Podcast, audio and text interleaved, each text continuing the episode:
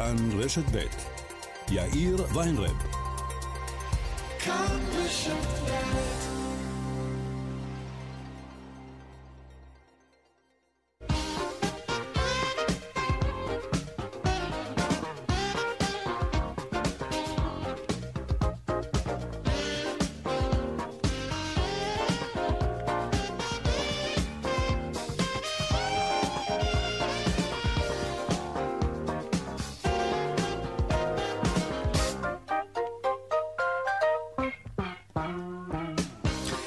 קצת אחרי ארבעה ועוד חמש דקות כאן צבע הכסף ברשת ב', יום ראשון, שלום רב לכם, שבוע טוב, העורך רונן פולק בהפקה, רחלי מזרחי וקובי זרח, טכנאי השידור שלנו היום הוא רוני נאור, הדועל של צבע הכסף, אתם יודעים, כסף כרוכית כאן.org.il. אני יאיר ויינרב, מעכשיו עד חמש אנחנו מיד מתחילים.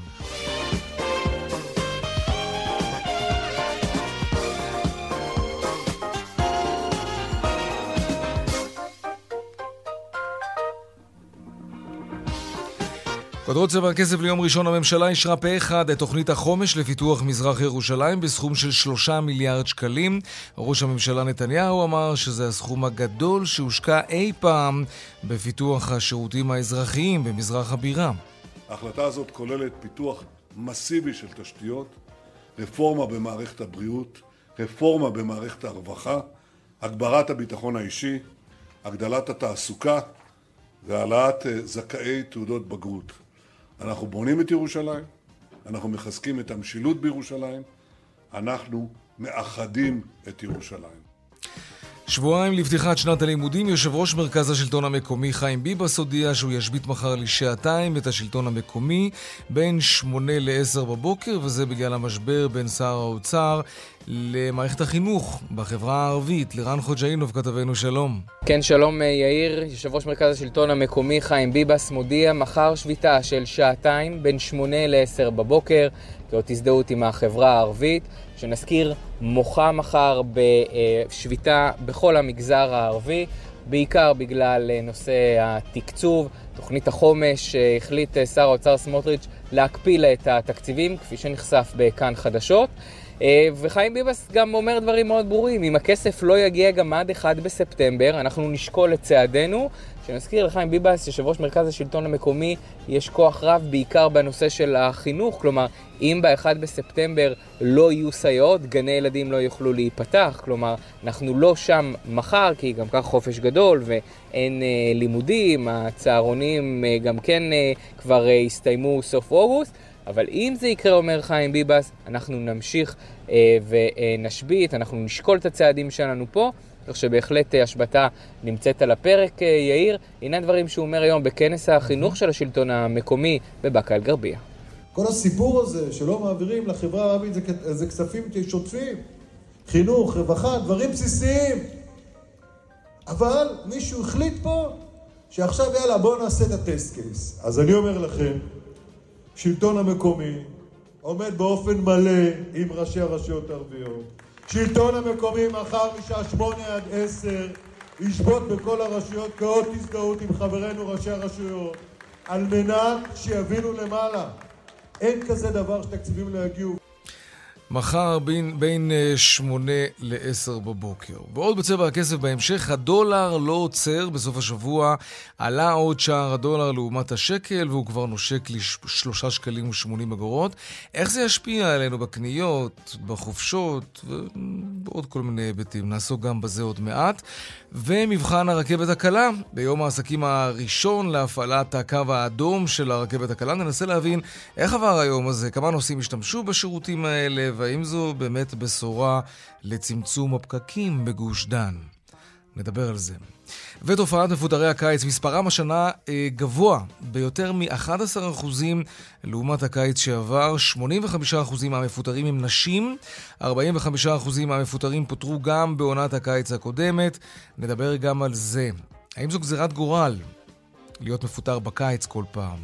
והדיווח משוקי הכספים כרגיל לקראת סוף השעה. אלה הכותרות כאן צבע הכסף. אנחנו מיד ממשיכים.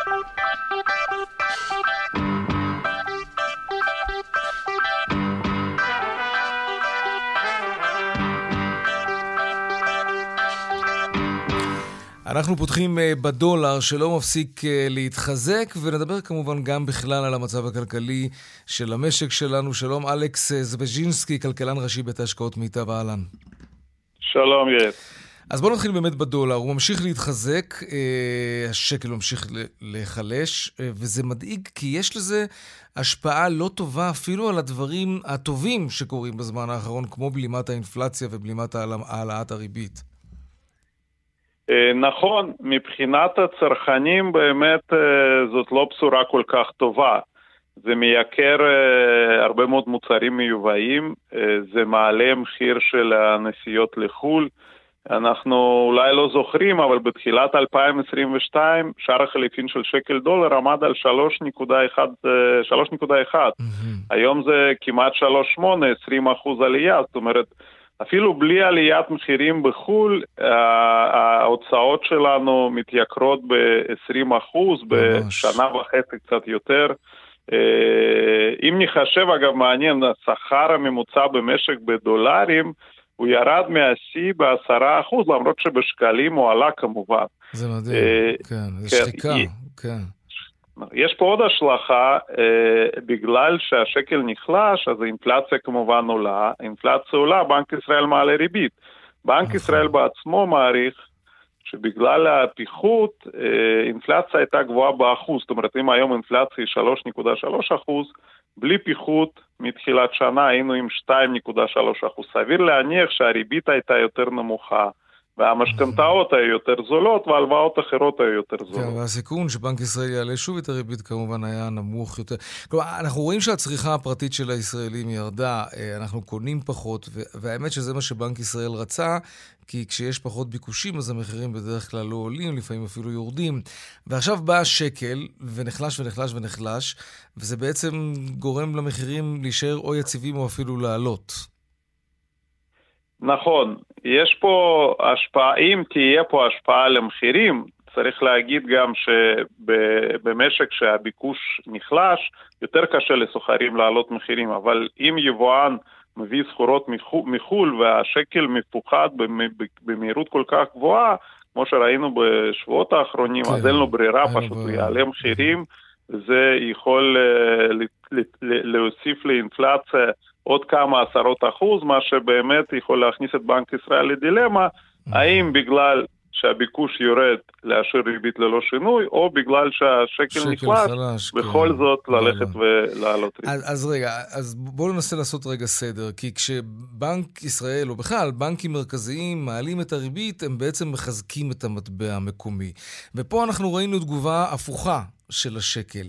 זה סיפור של, ה, של המחאה נגד המהפכה המשפטית, או שיש לזה גורמים אחרים? למה, למה השקל בכל זאת נחלש? אה, מבחינת התנהגות של השקל מתחילת שנה אנחנו רואים שינוי חד בהתנהגות שלו, כי עד סוף 2022 ראינו קשר מאוד ברור, כשהבורסות בעולם עלו, שקל התחזק. מתחילת השנה הבורסה בעולם, בארצות הברית עלתה, תלוי איזה מדד, 14 אחוז, 18 אחוז, אבל במצב הזה היינו אמורים לראות שקל דווקא מתחזק, mm-hmm. ומגיע היום לפי הנוסחה בערך ל-3.3. במקום זה, אנחנו ב-3.8, וזאת באמת למה? תוצאה של האירועים הפוליטיים בישראל, חוסר ודאות. אנחנו רואים איך שקל מגיב על כל ידיעה, כל אמירה, כל, כל אירוע.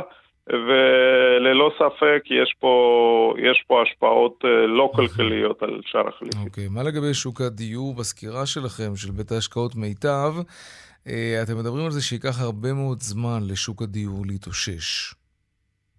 אה, יש פה, נוצר מצב בעקבות עליות מחירים שהיו פה במחירי הדירות בשנתיים האחרונות והתייקרות משכנתאות, שהיום לדוגמה מישהו לוקח משכנתה, ההחזר על המשכנתה, אני מדבר על משכנתה ממוצעת סטנדרטית, כן. הוא עולה בכ-30% על שכר דירה ממוצע, כפי שהלשכה המרכזית מודדת.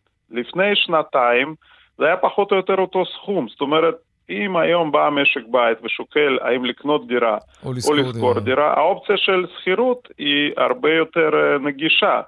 בנוסף גם, מי שיכול בכלל לקחת משכנתה, אה, זו שכבה שהולכת ומצטמצמת של משקי הבית, כי הפער בין ההכנסה הממוצעת של נוטלי המשכנתאות לפי הנתונים שבנק ישראל מוסר, לבין שכר הממוצע במשק עלה מ-30% ב-2019 ל-60%. זאת אומרת, האנשים שלוקחים מהמשכנתאות הם אנשים לא עם שכר ממוצע, אלא עם שכר הרבה יותר גבוה. דירה לעשירים בלבד, רק שלא נגיע למצב הזה כמובן. אבל כשאנחנו מדברים עם קבלנים, וזה קורה כאן בצבע הכסף כל שבוע, אמ, הם אומרים ש, שחייבים להחזיר את המשקיעים לשוק, כלומר לבטל את מס הרכישה כדי להעיר את ענף הנדל"ן וכדי שקבלנים בעיקר יתחילו, אה, יחזרו יותר נכון, לשוב ולבנות דירות, כי הם לא עושים את זה כבר הרבה מאוד זמן וזה עלול להביא לפיצוץ מחירים מתישהו. אתה חושב שזה מהלך נכון להזמין את המשקיעים שוב לשוק? א', קשה מאוד להזמין אותם לשוק, כי uh, התשואה להשקעה בדירה, אני לא לוקח בחשבון עלייה במחיר דירה, כי היא לא תמיד עולה, אגב, אנחנו רואים שלפעמים היא גם יורדת, היא באזור 2-3 אחוז. היום אני, בלי כל ההתעסקות הזאת עם הדירה, עם קנייה, עם מיסים, מתווכים, הולך לבנק, ויכול לקבל שם 4-5 אחוז. אם אתה סוגר את הכסף להרבה זמן, כן. כן, אוקיי. אז למה שמשקיעים ירוצו לקנות uh, דירות? Mm-hmm. Uh, ובכלל, אני חושב שמשקיעים הם שחקן מאוד חשוב בשוק הדיור, הם מספקים בסוף דירות להשכרה, שהביקוש עליהם הולך ועולה. נכון. אבל צריך גם להיזהר שהמשקיעים לא יהיו אלה שיקפיצו מחירי הדירות ובעצם ירחיקו אותם מאנשים שבאמת צריכים לקנות דירה, זוגות צעירים. ירחיקו עוד יותר, וזה מה שקרה באמת פה במרוצת השנים. הם היו מוכנים לשלם כל מחיר, כי המחירים כל הזמן עלו, ואז זה באמת הרחיק את הדירות מהזוגות הצעירים. עניין אחר, אה, מה הסיפור עם סין? מה בדיוק קורה שם ולמה זה מאיים על הכלכלה המערבית? סין כבר כמה שנים אה, לא כל כך קטר הצמיחה של הכלכלה העולמית. אני, אנחנו זוכרים, לפני כמה שנים דיברנו עליהם כאל המעצמה עולה וכובשת את העולם ואו-טו-טו תהפוך למובילה. אבל בגלל הטיפול בקורונה ובגלל משבר שהתפתח שם בשוק הדיור, שהוא מאוד חמור וחריף, ובגלל שלאחרונה יש גם סדקים במערכת הפיננסית, מה שנקרא מערכת פיננסית צל, כל מיני גופים שנוצרו בשביל לשלם ריביות גבוהות, פתאום מסתבר שלא כולם משלמים את אותן ריביות. סין אה, מאיימת להפוך מקטר הצמיחה למשקולת, והכלכלה העולמית, בוא נגיד, היא לא במצב הכי טוב היום, יש מספיק צרות. ארה"ב עוד צומחת, אבל אה, אירופה ממש לא, ובריטניה לא. ויש מלחמה באירופה, כך שלא צריך עוד בעיה של סין, אבל כרגע סין באמת אה, מסתמנת כבעיה שתצטרך אה, כנראה להטריד משקיעים ולהטריד כלכלנים. נקווה רק שהשלטונות בסין ידעו להתמודד, שוב פעם, הם ידעו בעבר להתמודד עם בעיות מהסוג הזה, דרך הזרמה, הזרקה, הזרמה של כספים, אז נקווה שהם יצליחו לכבות את השריפה הזאת. אה, מה שנקרא, לא, לא לתת לה להתפשט מעבר כן. לגבולות של סין. אלכס זבז'ינסקי, כלכלן ראשי בית ההשקעות מיטב, תודה רבה. תודה. להתראות. עכשיו למפוטרי הקיץ, עובדים שבכל שנה בקיץ אומרים להם יאללה ביי, נתראה בספטמבר, זו תופעה מרגיזה ובעייתית להרבה מאוד אנשים ולמשקי בית, והתופעה הזאת השנה מתברר מתרחבת. שלום דוקטור אופיר פינטו, סמנכ"ל המחקר והתכנון בשירות התעסוקה, שלום לך. שלום רב, שלום רב. אנחנו מדברים על 16,000 מפוטרים, ואתם מצפים שהמספר הזה עוד יגדל עד סוף אה, חודש אוגוסט. אה, נכון. למה, למה המספר זינק ביותר מ-10% לעומת הקיץ שעבר? מה קרה? אה, אנחנו מניחים שבקיץ הקודם, בגלל הזכאות הגדולה שהייתה אה, לאבטלה בתקופת הקורונה, כן. אז בקיץ הקודם אנשים לא הספיקו עדיין לצבור את מלוא ימי תקופת ההכשרה שלהם כדי להיות זכאים לאבטלה, אה. ואז חלק מ... חלק מהאנשים שיכול להיות שאולי היו זכאים ל... ל... לקצבת אבטלה, פשוט לא, היו, לא יכלו לקבל אותה כי הם אה, כי הם לא, אה, כי הם לא, לא צברו מספיק תגובת כן. הכשרה. הדבר השני שאנחנו צריכים לזכור לגבי השנה הזאת זה שאנחנו נמצאים בשנה שבה המצב הכלכלי במשק קצת יותר אה, קשה, וכשהמצב הכלכלי קצת יותר קשה אז אנחנו רואים שאנשים ומעסיקים מחפשים דרכים להקטין עלויות. כן, בקיץ. מי הם אותם מפוטרי קיץ? ראיתי שמדובר בעיקר בנשים.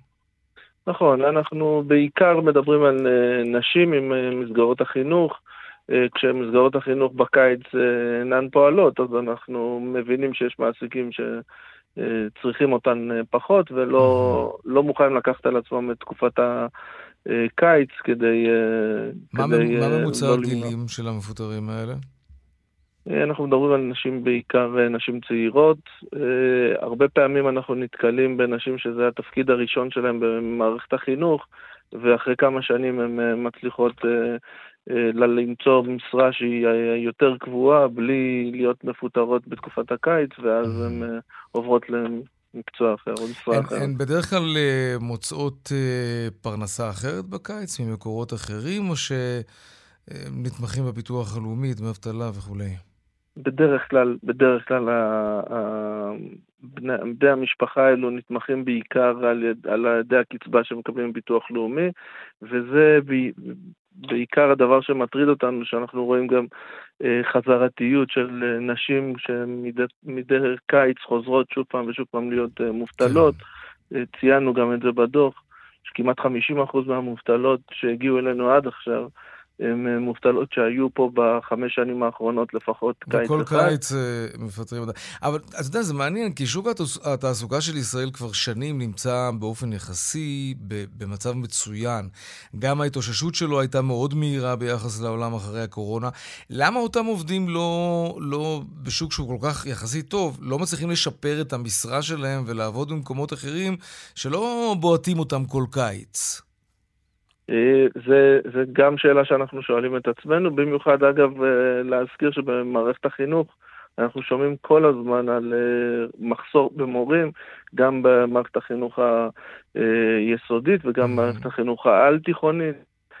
הדברים האלו הם דברים שאנחנו מנסים לתת להם מענה. בזמן שנשים כאלו נמצאות אצלנו, אנחנו מנסים להציע להם משרות אחרות. אה, ומה שאנחנו מצליחים לעשות כדי להקטין את התופעה, אז אנחנו כן. אה, עושים את זה. בטח ובטח הדבר הראשון זה להקל עליהם, שגם אם הן נמצאות בסיטואציה מאוד מאוד קשה, משפחתית וכלכלית, לפחות אה, אה, להקטין את הבירוקרטיה שהן צריכות אה, להתמודד איתה, כן. אה, כדי שהן אה, לפחות ו... יוכלו לעבור את זה בשלום. וכנראה שגם אין כל כך מה לעשות נגד זה, כי תכלס, אם יש לך עסק שבקיץ אה, לא פועל או עובד בעצימות ממש נמוכה, אז למרבה הצער אין ברירה אלא להבין את בעל העסק הזה, לא? נכון, נכון. כן, אחרת אגב, כל העסק יקרוס, כן. שנזכור שאל מול... מפוטרי קיץ, יש גם תופעה שהיא הרבה פחות uh, קטנה, uh, אבל היא עדיין מפוטרי חורף. Uh, וגם שם, בדיוק באופן, באותו אופן שאתה אמרת, mm-hmm. עסקים שפחות עובדים בתקופת החורף, אז גם שם הם מצמצמים את כוח האדם. כן. בדיוק, בדיוק. דוקטור אופיר פינטו, סמנכ"ל המחקר והתכנון בשירות התעסוקה, תודה רבה. תודה גם לך. דיווחי תנועה עכשיו.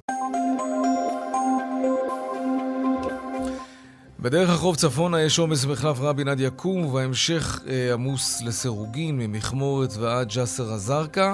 זה בגלל תאונת דרכים. סעו בזהירות.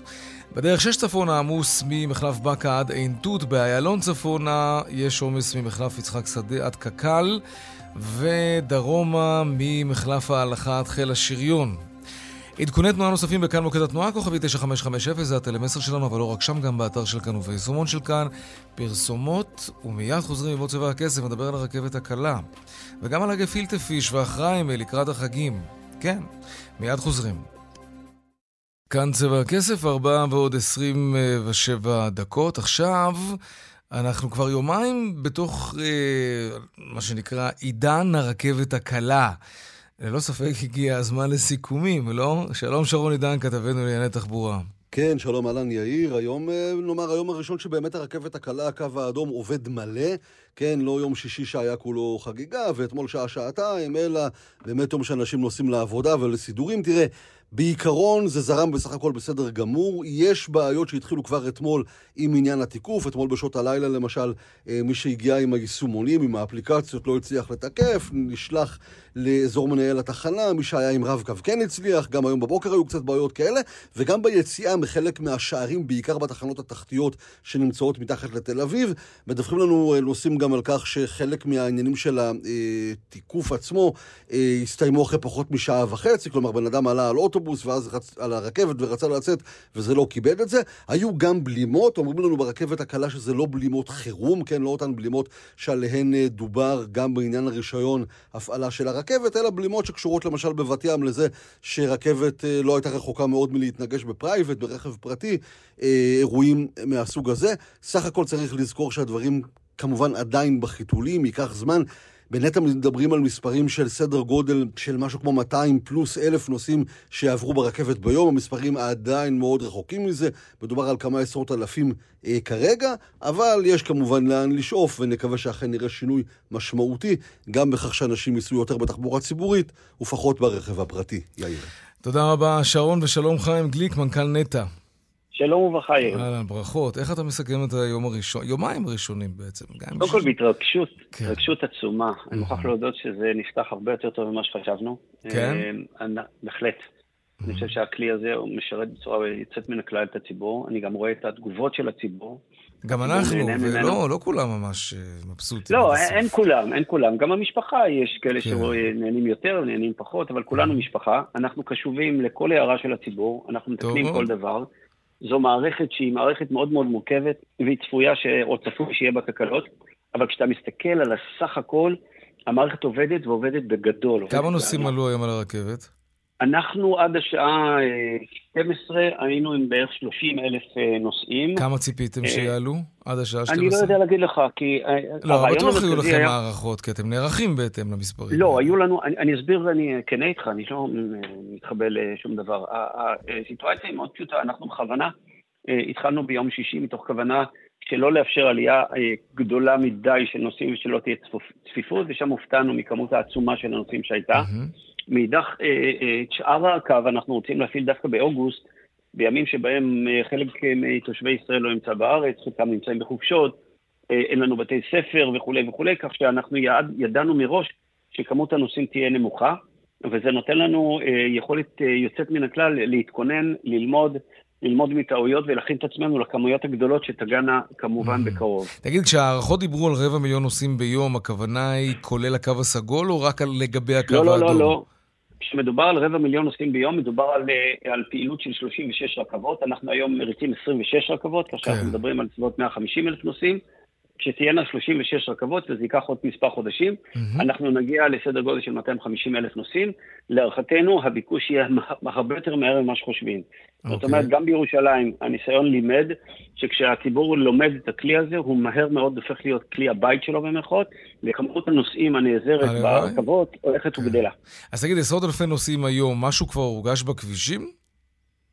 או שהאנשים האלה מאוד. זה, הנוסעים האלה זה כאלה שבחרו לא, במקום אני, באוטובוס ברכבת, ולאו דווקא ויתרו על הרכב הפרטי שלהם. תראה, אני לא יודע להגיד לך את זה, אבל תראה, פרספקטיבה להתבוננות על אה, משמעויות של אה, הורדת כלי רכב מהכבישים, צריך לקחת בפרספקטיבה הרבה יותר רחבה. לקחת את זה על פני זמן, לקחת את זה באזורים מאוד מסוימים. קשה מאוד באינדיקציה של יום-יומיים לקבל מסקנות, אבל בסוף, בסופו של דבר, כן. זה ישפיע על אותם אנשים שנמצאים על הרכבת, חלקם ישתמשו בתחבורות, בתחבורה אחרת. ברור לי שהאנשים הללו אה, ילמדו את הקו הזה, ייהנו ממנו ויוותרו על הכלים הפרטיים שלהם. Mm-hmm. כמה? קשה מאוד לדעת. תגיד, נוסעים uh, מתלוננים על עניין התיקוף שלא היה כל כך ברור, שהרכבת איטית מדי. היו רוצים כמובן לשלם פחות, לא בטוח שאתה הכתובת. מה אתה יכול להגיד לגבי התיקוף, שזה, אתה יודע, זה הדבר הכי בסיסי. נעשה סדר. כן. הייתה לנו אתמול בערב בעיה של תיקוף, בעיקר באפליקציות, היא uh, סודרה בבוקר, הייתה בעיה של uh, תקשורת בין שרתים, היא סודרה, לשמחתי, באופן uh, מהיר מאוד. הייתה בעיה של, uh, uh, של uh, לא הייתה בעיה של רב-קו, רב-קו עבד בצורה יותר כן, מן הכלל. נכון. יש עדיין חלק מהאנשים שלא כל כך יודעים איך במרכאות משחקים עם הרב-קו, מתי הם נכנסים ואיך יוצאים, ואנחנו עם הרבה מאוד דיילים בתחנות כדי שיסבירו להם, אני כן. עם פליירים, אנחנו נלמד ונתקן כמובן בכל מקום שאנחנו צריכים לתת הסבר יותר טוב. באשר למהירות הנסיעה של הרכבת, מתחת לקרקע היא נוסעת מאוד מאוד מהר. מעל הקרקע היא מתחשבת בכלי הרכב שחולפים ב-51 הצמתים שיש לנו. עכשיו צריך רגע להבין, ככל ואנחנו ניתן העדפה מלאה יותר לרכבות, כך נגביל באופן מאוד מאוד משמעותי את כלי אה, הרכב כן? שחוצים. ברור. הלוא ככל, אם, אם הרכבת תקבל 100% אה, מעבר, אז כל אלה שעומדים בצידי הצמתים הללו לא יוכלו לעבור. אז יש פה איזושהי התחשבות, כי אתה צריך להבין, יש פה רכבות שבאות מש, משני צדדים. כאשר המערכת לוקחת את זה בחשבון, לפי מה שלמדנו, העדפה היא העדפה טובה, שניתנת היום לקו. אבל 30 אה, קמ"ש, אנשים אומרים שמרגישים שהיא לא זזה. לאט לאט, לאט לאט, אנחנו עדיין חוששים מאוד מהתנהגות, ואתה דיברת על עצירות, אין כמובן, זה לא עצירות, אה, זה לא בלימות אה, בסגנון של הבלימות שהיו לנו כמובן הטכניות מלפני הפעלת הקו. כשנהג מתקרב והוא רואה משהו שהוא איננו סביר מבחינתו, אדם שנכנס למסילה, רכב שנכנס שלא כדין למסילה, הוא חייב לעצור, והנוסע מקבל בלימה די דומה למה שהוא מקבל באוטובוס. אבל צריך להבין שזוהי פעילות שגרתית נכונה, וכך צריך לפעול. אנחנו מצפים מאוד שהנהגים שנוסעים בדרך והולכי ועוברי הדרך למיניהם, משתמשי הדרך, עוברים במעברי חצייה, שיתחשבו בכלי הזה, זה כלי של 104 טון. כלי כן, של 104 טון. בראש ובראשונה לטובתם האישית כמובן, שחלילה לא ייפגעו. תגיד, כן. מה עם בעלי העסקים שנפגעו עד היום ועכשיו נפגעים בגלל הקו הסגול? הם בעיניך כמנכ"ל נטע לא, לא זכאים לאיזשהו פיצוי על זה שהעבודות האלה פוגעים בתנועה של הלקוחות ובפרנסה? אני, אני חושב שאם נביט, שוב, אני לא, אני לא אה, יכול אה, לדבר במספרים, אבל ככל שאנחנו מסתכלים על מה שקורה היום עם פתיחה של הקו האדום, אני מניח שכל הנזק שנגרם, והוא אכן נגרם, אין, אין ספק בעניין הזה, מחזיר את עצמו כפל כפליים. צריך רגע להבין שאזורים כמו שדרות ירושלים או אזורים בפתח תקווה יעברו, יהפכו להיות אה, אזורים מרכזיים. כל רכבת כזו יכולה להסיע 500 נוסעים, ויחד בתחנות כאלה עשרות אלפי אנשים. אנחנו גם רואים את זה בבקשות להיתרים בשדרות ירושלים, המון המון בקשות להיתרים לבתי כן. מלון, למסעדות. זאת אומרת, הפריחה תהיה פריחה מאוד מאוד מהירה והיא תפצה על, כן, על מה שעשינו, אבל צריך לזכור עוד דבר, שכשאנחנו פוגעים כן. בבעלי עסקים, לא רק שאנחנו מביאים את התחבורה הזו, היא תחבורה טובה, אנחנו גם משדרים את פני הדרך, פני הכביש, כן. מחליפים אה, כן, אה, בטווח הארוך זה יעשה כנראה הרבה טוב, אבל בינתיים יש אנשים שסובלים. אבל טוב, נגמר לנו הזמן, אני רוצה לשאול אותך רק לסיום. בבקשה. אה, מפגינים אה, קשרו את עצמם גם היום? היו מחאות כאלה לקרונות? לא, לא היו, וגם, וגם מפגינים שהיו, לא היו בהיקפים כאלה. אני, אני לא מביע עמדה לגבי ההפגנה, אבל אני, אני מאמין באמונה תקמה שגם המפגינים ראו באותם עיניים יפות את הכלי המדהים הזה. כן. אנחנו מחוץ לפוליטיקה, הקו הזה הוא למען מדינת ישראל ואזרחיה, אגב, לגבי כולם, בלי יוצא מן הכלל, ואני משוכנע שכשמביטים על הכלי הזה יודעים שהוא מחבר ולא מפריד. חיים גליק, מנכ"ל נטע, תודה רבה ובהצלחה. תודה, יקירי, תודה. הצלחתכם, הצלחתנו. תודה רבה, תודה, יקירי. ביי ביי. טוב, אה, לקראת החגים, אה, וואי, איך אני אוהב את התקופה הזאת. הדגים עולים, מחירי הדגים עולים. אה, גפילטה ו... לא, גפילטה לא קשור בעצם לעניין הזה. טוב, בואו ננסה להבין על מה מדובר. דנה ארקצי, כתבתנו לענייני הכלכלה, שלום. שלום יאיר. על אילו דגים אנחנו מדברים? הגפילטה בסכנה? תראה, אני לא, אני לא מהתפוצה של הגפילטה, אבל נראה לי שגפילטה לא. זה קרפיון. נכון, אז לא, אז לא, לא, שזה... הקרפיון נשאר מחיר עממי? אה, אני, אני זוכר שסבא וסבתא שלי היו קונים את הדגים האלה עוד בחיים, היו שוחים באמבטיה כמה ימים, ואז ערב החג סבתא שלי הייתה לוקחת, לא רוצה להגיד מה, ומהממת את הדג, מתוך, אה, די, זה לא מצחיק. כאילו, זה כן, אבל זה לא, נו, טוב, לא, לא, לא, לא בנוח מרגיש עם זה. טוב, כן, אז על מה אנחנו מדברים? אנחנו מדברים, אז אנחנו לא מדברים על קרפיון, אנחנו מדברים על הסלמון שהולך להתייקר, גם בגלל מחסור בסלמון בעולם, וגם עלייה בביקוש. ובכלל שער אה, המטבע הזר, שהדולר רק עלה בסוף השבוע האחרון והגיע לשער של שלושה שקלים ושמונים אגורות, כן. שיא של שלוש וחצי שנים, זינוק אפשר לומר של 17 אחוזים מול השקל בשנה האחרונה. אז הסלמון, אנחנו מדברים על דגים קפואים. רק על סלמון? הסלמון מתייקר אה. בכ-20 אחוזים, שאר הדגים מתייקרים גם בגלל שערי המטבע, בממוצע של עשרה אחוזים, אנחנו מדברים על דג אמנון וסול ונסיכת הנילוס, וניתן קצת דוגמאות של מחירים, כן. אז אם סלמון קפוא אה, עומד היום על 69 שקלים לקילו, אז לקראת החגים הוא כבר יגיע ל-79 שקלים או 89 שקלים לקילו, אמנון מ-20 שקלים לקילו ל-22 שקלים לקילו, דג סול מ-31 שקלים ל-34 שקלים לקילו, נסיכת הנילוס מ-45 שקלים ל-50 שקלים לקילו, וכן, אפשר לומר שזה די הספתח לקראת מה שהולך לקרות בחגים, כי אנחנו רואים שאם אנחנו נמשיך במגמה הזאת של עליית אה, אה, מטבע הזר, אז אתה יודע, היבואנים כמובן ינצלו את הדבר הזה להעלאת מחירים, ואפשר לומר שהם יעשו את זה בכוונת זדון, אתה יודע, שפשוט שער הדולר עולה, זה פשוט מתרגם כן. למחיר שונה, דיברנו על זה של קודם, דבר... מתחילת השנה, זה כן. משפיע על, על דברים שמייבאים אותם לארץ כמובן, בעיקר. דנה ארקצי, נשב בהזדמנות על איזה גפילטה. כדאי לך יאללה, לטעום את אני זה. מחכה להזמנה. ביי, להתראות. ביי ביי. אילון מאסק, בהתבטאות די אה, מדהימה בשבוע שעבר, הוא אמר שלכלי הרכב שלו, אה, לטסלות כמובן, אה, יש תודעה. הם הצליחו לפצח אה, כמה דברים ב-AI, ויש לטכנולוגיה הזאת שלהם עצמה אה, מודעות, אם תרצו. ש, שזה נשמע מוזר כזה, אבל, אבל גם מפחיד, מלהיב, מרגש. תבחרו איזה סופרלטיב אתם רוצים. קרן שחר משווקת מותגים ועסקים באמצעות בינה מלאכותית. שלום. שלום, מה שלומך? אני בסדר. יש דבר כזה, בינה מלאכותית שמפתחת אה, מודעות, תודעה? נתקלת בזה פעם? אה, אנחנו, יש אופנה כזו חדשה להגיד שיש דבר כזה. אה, אוקיי. או, שאנחנו, או שאנחנו ממש בפתחו של אני שומע את האוויר כזה. יוצא מהבלון, כן, זה מה שאת הולכת לעשות. אה, כן, משהו כזה, אבל אתה יודע, אוקיי. כבר אומרים את זה משנות החמישים, שאנחנו אוטוטו נמצאים שם, במקום הזה שבו אה, לבינה מלאכותית יש תודעה, אה, או משהו כזה, כמו שאמרת, כן. אבל אה, אנחנו עדיין לא שם. אה, האמת היא שאף אחד באמת לא יודע להגדיר את זה. אה, כמו שאמרתי, אופנה, ויש אופנה להגדיר את AGI, שזה מה שדיבר עליו אילון מאסק, כבינה מלאכותית שתצליח לגלות משהו שבני אדם לא גילו. אבל הדרך הנכונה להסתכל על זה בעצם היא זה ל... אה, על, ההתקדמות ההדרגתית של כל, ה, של כל המודלים, של המכונות שאנחנו מתעסקים איתן היום, ושל הכוח שיש להם. אה, ובעצם את הכוח שיש להם הם מקבלים דרכנו כיום. הם, מדברים, הם מקבלים את זה מתוך, אה, מתוך הידע העצום שאנחנו מכניסים לתוכם.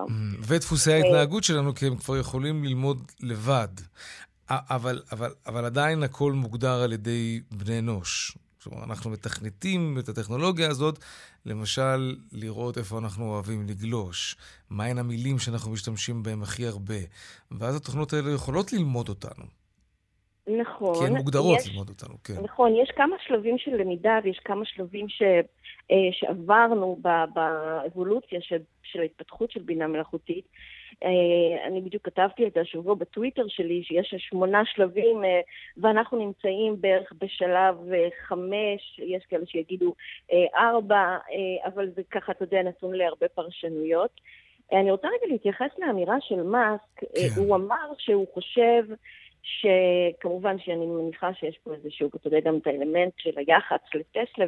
כן, והוא אלוף בזה. מסביב, כן. אלוף, הוא אומן. מראה לנו כמה הוא אומן עכשיו בטוויטר, נכון. כן. אה, אז יש, אז אני חושב, הוא אמר, אני חושב שאולי הבנו את ההיבטים של AGI, שלרכב יש למעשה שכל, לא מוח ענק, אבל מוח בכל זאת. ומה שהוא מדבר כאן, הוא מדבר כאן על אה, בינה מלאכותית חזקה, או בינה מלאכותית כללית, ש, ש, ש, שבעצם משווה אותה לבינה של בן אדם, או שבינה שאפילו עולה על בינה של בן אדם. ו- ואנחנו לא שם, כי בעצם אה, לקבוע בינה כללית, מלאכותית, ברמה אנושית, צריך לעבור הרבה מבחנים. יש את מבחן טיורינג, מבחן הקפה, אתן לך דוגמה, זה כמו מכונה נדרשת להיכנס לבית אמריקאי ו- ולהכין, ו- ולהבין כיצד להכין בבית הזה אה, כוס קפה. למצוא, איך להתחיל למצוא את מכונת הקפה, אה, למצוא את הקפה עצמו, להוסיף את המים, את הסוכר, ולהפעיל את המכונה בהצלחה. אז יש כל מיני מבחני אינטליגנציה ש- שעורכים כדי לדעת באיזה שלב אנחנו נמצאים. אני יכולה להגיד לך שבשנת למשל 2017 עשו הרבה מבחנים כאלה והגיעו למספר 47, ולעומת זאת ב-2014 הם, הם, הם, הם היו ב-27. אז יש התקדמות. אה, זו התקדמות יפה. נכון, כן. נכון. אני, אני מניח שאת מכירה את השערת הסימולציה, שאנחנו בעצם, את, אני, כל מי שאנחנו רואים מסביב, אפילו השולחן שאני יושב לידו והכיסא, אנחנו בעצם כולנו אה, איזושהי סימולציה ממוחשבת, שמישהו תכנת ו, ו, ופיתחנו עם הזמן, או יותר נכון, הוא אצלי, מי שפיתח אותנו, אנשים דתיים יגידו שזה כמובן אלוהים, אה, ואנשים שהם לא דתיים יגידו שזה איזה נער מתבגר אה, עם חדשקונים שישב על המחשב ויצר איזה עולם, ואנחנו חיים בתוכו. אה, אז כלומר, גם הספרות וגם התיאוריות האתיות מלמדות על זה שמתישהו אנחנו כן נצטרך להיות ראש בראש עם משהו שאנחנו יצרנו. נכון, אני יודעת, אני מבינה, אני, אני קוראת את התיאוריות, מוכרות לי, אבל אני, אני, הדעה שלי שפשוט, אה, גם בחוויה שלי של, של המחקר של העולם הזה, במיוחד בחצי שנה האחרונה עם כל החידושים כן. שנכנסו אלינו בסערה ב-2023, אה, יש, יש עוד דרך מאוד מאוד ארוכה כדי להגיע למצב שבו לבינת, אה, הבינה המלאכותית האינסופית הזו שאתה מדבר עליה, יש לה יכולת לפתור בעיות מורכבות ולענות על שאלות גדולות. ו- ובעצם לשפר את עצמו כל הזמן ו- ולצבור אה, ידע אינסופי. ואפילו להתהפך עלינו. ואפילו להתהפך עלינו, ואתה יודע, כן. ו- ו- וגם להרגיש במרכאות, להתבייש, כן. לכעוס, לאהוב. מעניין. כן. טוב, אין גבול, זה לוקח, זה זורק אותנו למחוזות ממש אה, מרגשים, כן. מפחידים, מטלטלים. נכון. קרן שחר, משווקת מותגים ועסקים באמצעות בינה מלאכותית, תודה רבה. תודה לך. להתראות. דיווחי תנועה. בינתיים כלי רכב עם uh, נהגים מאחורי ההגה. דרך 77 מזרחה יש עומס כבד, לא סתם עומס, ממחלף ישי עד ציפורית. באיילון צפון אה, עמוס במחלף יצחק שדה עד קק"ל ודרומה מההלכה עד חיל השריון. בדרך שש צפונה יש עומס ממחלף קסם עד אייל ומניצני עוז עד עין תות. עדכוני תנועה נוספים בכאן מוקד התנועה כוכבי 9550 זה הטלמסר שלנו אבל גם באתר של כאן, גם ביישומון של כאן. אנחנו נצא לעוד הפסקת פרסומות ומיד אחרי זה אנחנו נשוב עם עוד צבע הכסף וכמובן העדכון משוקי הכספים. כאן צבע הכסף, 4 ועוד 47 דקות. אנחנו רוצים להספיק עוד עניין שקשור לבינה המלאכותית. אה, זה הגיע גם לתחום שמאוד מאוד מטריד אותנו, בעיקר הורים, בקיץ. איך לעבור בשלום את יולי-אוגוסט, ההוצאות האלה, הבלתי נגמרות, אז יכול להיות שהבינה המלאכותית יכולה לסייע במשהו. שלום שחר כהן, מנהל תחום תוכן ב RiseUp, אהלן. אהלן, יאיר. על מה מדובר? אז תראה, אנחנו ב RiseUp, המשימה שלנו זה לעזור לאנשים להיות בטוב עם הכסף שלהם, ועכשיו באוגוסט, אני לא צריך לספר לך, זה סופר קשה להורים שבינינו כן, להיות כן. בטוב, שלא לדבר על להיות בטוב עם כסף. Mm-hmm. אז גייסנו את הבינה המלאכותית ואת הקהילה שלנו למשימה, ובתוך האינסטגרם שלנו, כל מי ששלח הודעה לעמוד שלנו באינסטגרמים האחרונים, אה, קיבל שלל אופציות, או יום שהבינה המלאכותית עופרת לו מאפס בהתאם למה שהילדים שלו אוהבים לעשות ובהתאם לתקציב שלו, או הצעות לאטרקציות בפחות מ-30 שקל, או אפילו בחינם רוב האטרקציות, או הצעות לבילויים למבוגרים, סטנדאפ, הופעות מוזיקה, הכל בפחות מ-30 שקל, או ימים של חוויות מהבית בלי לצאת מהמזגן. כל זה ישר מהבוט שלנו באינסטגרם. אוקיי, okay, אז אה, איך, איך מתפעלים את הדבר הזה, ואיך עושים את זה? אז היופי בבינה המלאכותית שזה פשוט כמו לדבר עם חבר בוואטסאפ. אתה כותב לה... אה, הגזמת, אבל בסדר, נו. זה באמת כזה פשוט, לפחות בדרך שאנחנו הנגשנו את זה. כל מה שצריך כן. לעשות זה לכתוב לה בשפה פשוטה. הילדים שלי אוהבים פוקימון והארי פוטר, הם בני 4 ו-5, והתקציב שלנו זה 100 שקל, וזהו, ואתה מקבל בחזרה מסמך בערך שמונה עמודים של הצעות לפעילויות מהראש. וואו, שמונה עמודים? אני יכול להכניס כן. עוד כמה מאפיינים כדי שיהיה פחות. למי יש כוח לקרוא עכשיו שמונה עמודים? להורים שמחפשים פתרונות, הם מוכנים לקרוא גם תשעה עמודים, צריך. אוקיי, כמה אנשים נכנסו ל... רגע, רק שיהיה לנו לוקיישן. איך, לאיפה, איפה המסנג'ר הזה נמצא? נכנסים לעמוד, לעמוד של רייזה באינסטגרם, זה רייזה כן. כף תחתון ישראל, כן. נכנסים להודעה הפרטית ופשוט כן. כותבים איי לבוט שלנו, והוא משם כבר ייקח אתכם וידריך אתכם בכל התהליך הזה. Mm-hmm. אוקיי. זה כרוך בתשלום השירות הזה? לא, זה בחינם לגמרי, אנחנו מבינים ששלושת השבועות האחרונים של אוגוסט זה בסוף המאני טיים של ההורים, זה השלב של הילדים, אין מסגרות, וכל יציאה מהבית היא סופר יקרה. אנחנו רואים את זה אצל הלקוחות שלנו ורצינו למצוא דרך לעזור להם, ואחד הדברים הבינה המלאכותית שהיא יצירתית בצורה שאנחנו, בני אדם הרגילים, לא, לא מסוגלים להיות, והיא מביאה רעיונות שאתה פתאום אומר מאיפה היא הביאה את זה. זה מבוסס צ'אט אה, GPT, נכון? כלומר, זה נשמע נכון, ככה. נכון. לפי איך שאתה מתאר את זה. נכון. כן, כן, נכון. תגיד, ומאיפה המידע? כלומר, אני הכנסתי עכשיו שאני מעוניין באיזה סוף שבוע, אבל התקציב שלי הוא עד 1,500 שקלים, אני מחפש מקום יפה, מאיפה, מהו מסד הנתונים של, של הבוט הזה? תראה, אם אתה תיכנס לבוט, אתה תראה שזה מחולק לשתיים. יש שם אזור שזה מסד נתונים שאנחנו מזינים לתוכו ידנית, הקהילה שלנו אוספת בכל רחבי הארץ, אטרקציות ב-30 שקל או פחות, ואז כן. הוא פשוט שולף לך מתוך המסד נתונים שאנחנו הכנסנו את התאריכים, את האירועים שקורים ביום-יומיים הקרובים, והוא שולח לך. ואם אתה מחפש פעילות שהיא קצת יותר יצירתית, שהיא מבוססת על מה שהילדים שלך אוהבים לעשות, mm-hmm. אז הבינה המלאכותית יוצרת לבד. ויש לה אצלה, ב database שלה, מאגר של המון המון משחקים, פעילויות אה, מל, מלאכה ומתכונים, והיא פשוט מתאימה את זה למה שהילדים שלך אוהבים לעשות. Mm-hmm. כמובן, בהתאם לתקציב. כן, זה יוזמה חמודה. טוב, אבל, מה, אבל זה לא פותר את העניין של המחירים הגבוהים, של הלינה במלונות וצימרים ואטרקציות בישראל. מה עושים עם זה? אז קודם כל הדבר, ההמלצה הכי בסיסית שלנו, והיא מאוד משמעותית, זה להגדיר תקציב, גם אם מראש אנחנו יודעים שאנחנו הולכים להיות בחריגה בחודש הקרוב, ואנחנו הולכים להוציא יותר ממה שאנחנו מכניסים, כן. זה בסדר, כי ברגע שיהיה לנו מספר מול העיניים, אנחנו גם נרגיש יותר בנוח עם ההוצאה, ואתה גם תתפלא, ברגע שאתה מגדיר מספר, אתה גם אשכרה מצליח לעמוד בו. זה עובד כל פעם מחדש, זה, אנחנו רואים את זה אצל לקוחות שלנו, הלקוחות שמתמידים בהסתכלות ומעקב על התזרים החודשי שלהם, הם מצליחים לעמוד ביעדי הוצאה שלהם, כי הם על הדופק וזה משפיע גם על כל התפיסה שלך לגבי הכסף ולגבי על מה אתה אומר לא ולגבי מה אתה אומר כן. כן, זה, זה, זה נכון, וזה גם תמיד נכון, גם בתחומים אחרים. נכון. שחר כהן, מנהל תחום התוכן ב RiseUp, תודה רבה. תודה. להתראות. עכשיו לעדכון בשוקי הכספים. 102 200, take them.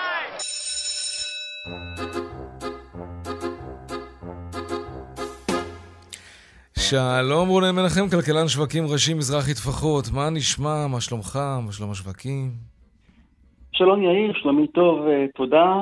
הבורסה סיימה את היום הראשון הקצר של השבוע בעליות אה, קלות מאוד. Mm-hmm. בסופו של יום תל אביב 35 עלה בשלוש עשיריות, תל אביב 90 עלה בשלוש מאיות, ואפשר להגיד שהשוק ככה נע מנוחות לאורך כל, אה, כל היום.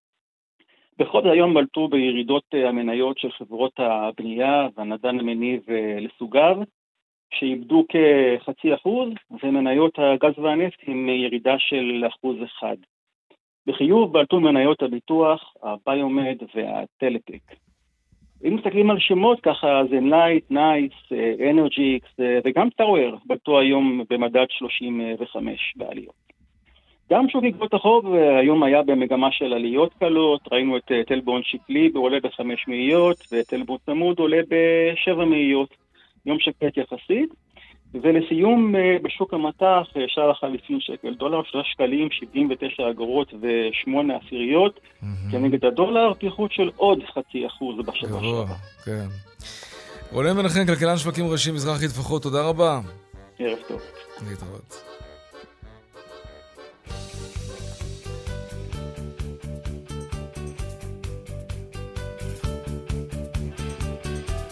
דיברנו על מחירי התותים לא מעט בצבע הכסף, לא? כן. אז יאללה, נשאיר קצת. הקור שבגנך מול החום שבגני, הבונקר לשמאלך מול הפגז שבידי.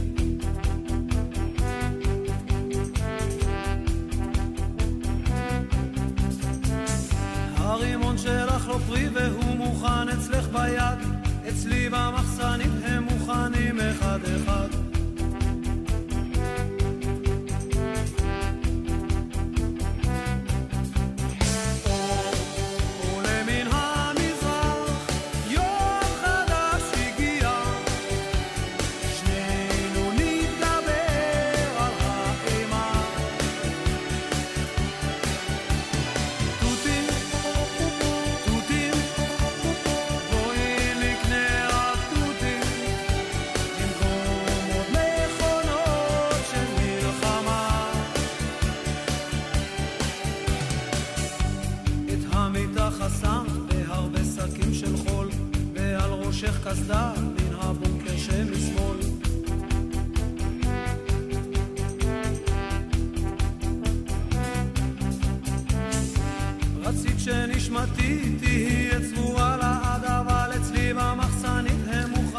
עד כאן צבע הכסף ליום ראשון, העורך רונן פולק בהפקה רחלי לוי וקובי זרח, טכנאי השידור רוני נאור, במוקד התנועה חגית אלחייני, הדואל שלנו, כסף, כרוכית כאן.org.il, תודה רבה על כל המיילים שאתם שולחים לנו, אני יאיר ויינריב, את כל הכתבות והמשדרים שלנו, רדיו וטלוויזיה אפשר למצוא ביישומון כאן בוקס לטלוויזיות חכמות וביישומון של כאן כמובן.